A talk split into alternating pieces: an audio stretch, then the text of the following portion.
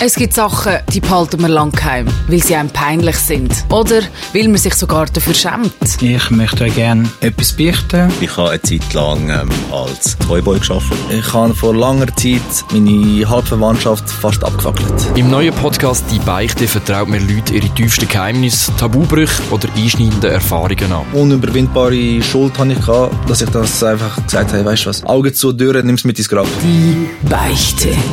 Hast auch du etwas, das du willst loswerden willst, dann melde dich jetzt auf Instagram oder bei uns im Netz. Mehr von «Die Beichte» mit dem Livio Carlin gibt's überall dort, wo es Podcasts gibt. Und auf virus.ch.